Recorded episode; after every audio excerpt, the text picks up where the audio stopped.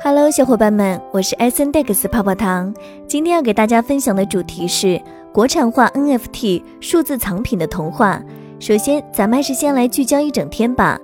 一中证报十一月十九日消息，数据显示，目前纳入数字货币指数的相关 A 股上市公司已有二十九家，其中涉及数字人民币产业链，主要包括发行、流通、管理三个环节。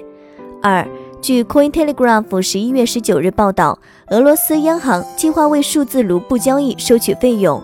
三，据新浪网十一月十八日消息，日前，广东省江门市区块链加电子劳动合同信息平台上线发布仪式在珠西先进产业优秀人才创业创新园举行。接下来的深度文章来自《预言家邮报》，敬请聆听。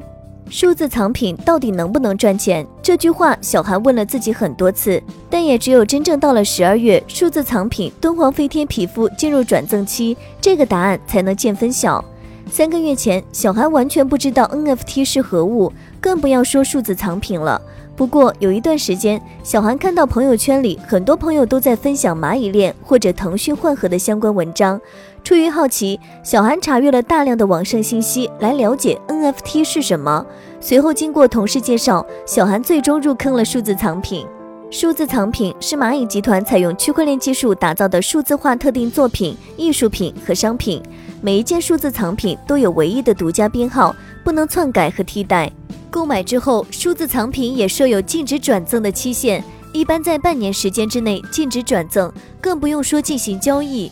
根据支付宝数据显示，从六月二十三日支付宝首发敦煌飞天付款码数字藏品以来，通过蚂蚁链累计发行了四十六套二百三十七种，合计二百九十四点五万份数字藏品。截止十一月十一日二十三点五十九，销售额达到了三千七百七十八点七万元。自此之后，小韩开始关注数字藏品的一举一动，并成功抢到了几个数字藏品。不过，小韩的疑虑仍然没有打消，尤其是最近的监管措施越来越严格。十月份开始，监管部门陆续约谈了腾讯和阿里等相关企业。半个月前，腾讯和阿里都把平台上相关产品的 NFT 字样进行了修改，变成了现在的数字藏品。腾讯和阿里也都在用户条例中明确表示，数字藏品不能交易，也禁止炒作。经小韩了解，无论是法律法规还是蚂蚁链官方都不支持数字藏品的转让和出售。即便交易双方签订了数字合同，没有法律效力，一切都是白搭，只能依靠交易双方的诚信。于是他能做的只有等待，等待敦煌飞天付款码进入转赠期，来验证数字藏品是否可以实现增值。目前，国内拥有大量的 NFT 投资者，他们的心态和小韩是一样的。NFT 投资者们大多都沉浸在抢到就是赚到，一段小小的数据就能改变命运的美梦中不能自拔，但内心还是惴惴不安的。近期，预言家邮报潜入了一些数字藏品交流和交易群，在这些小小的 QQ 群中，我们也能窥见 NFT 乃至数字藏品带给这些年轻人的究竟是希望还是虚无。数字藏品圈没有中年人，小韩向预言家笑道。据他介绍。他所在的数字藏品 QQ 群，一半以上都是三十岁以下的学生和年轻工作党。预言家潜入几个冠以蚂蚁链交流名称的 QQ 群后，也发现九零后和零零后基本占到群成员的百分之六十以上。虽然还有近两成的八零后数字藏品玩家，但毫无疑问，年轻群体才是数字藏品的购买主力。同时，男女差异同样非常明显，大部分数字藏品交流群中，男女比例基本为七三开。甚至一些极端的 QQ 群中，男性用户占比高达百分之八十。地域层面，几个千人群组中，关注数字藏品靠前的省市包括了北京、上海、广东、山东以及浙江。显然，沿海地区具备先天优势。近期，预言家有报获得了一份数字藏品发行数据，从《青蛇劫起》《刺客伍六七》和《镇魂街》这类知名动漫 IP，到《觉醒年代》3D 音频，甚至是阿里独家代理发行的游戏 IP《旅行青蛙》，蚂蚁链的题材似乎一直希望能够拥抱年轻人。数字藏品的表现形式也是多种多样的。不仅有前面提到的支付宝付款码皮肤、3D 藏品、卡牌、漫画以及音乐音频，都是数字藏品的表现形式。然而，在这些数字藏品买手看来，最终能够帮助他们赚钱的才是好的数字藏品。于是敦煌美术研究院推出的支付宝付款码皮肤、刘慈欣签名版科幻卡牌，以及国博演艺推出的青铜器系列，都成为买手们争抢的对象。其中价值最高并且炒作力度最大的，则是杭州亚运会数字火炬。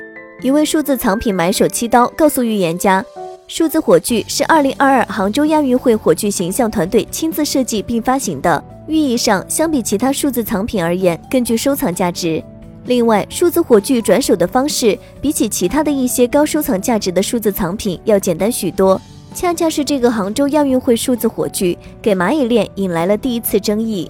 今年九月，一位 ID 名“街舞怪才”用户在拍卖平台发布亚运会火炬相关竞价处置信息，附以数字火炬藏品详情图，希望能够借助这种形式混淆数字火炬与实体火炬，涉嫌欺诈行为。随后，蚂蚁链官方在其公众号上再次强调，坚决反对一切形式的数字藏品炒作，坚决抵制任何形式将数字藏品进行权益类交易、标准化合约交易等违法违规行为，反对数字藏品金融产品化。当然，蚂蚁集团心里清楚，一旦推出类似的产品，他们就无法阻挡二级市场的出现。不同心态构成了现在复杂的数字藏品买手群体，各个买手之间不仅要互相比拼手速。同时，他们也有一个共同的敌人，那就是越来越严苛的外部环境。交易本身就是一个难题。群里混迹的买手们，每个人都说自己能出价，并且可以立马签合同。不过，摆在他们面前最现实的问题，就是无法跨越蚂蚁链设置的禁止转赠期限。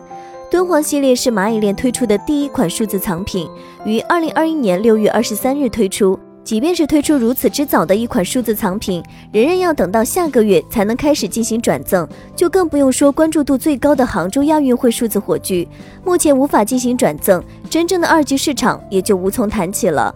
那么进入十二月，数字藏品市场就能开始活络起来吗？买手们心里都没底，更何况买手之间也毫无信任可言。一位数字藏品买手阳光告诉预言家，他们口中天天念叨的合同，其实没有什么意义。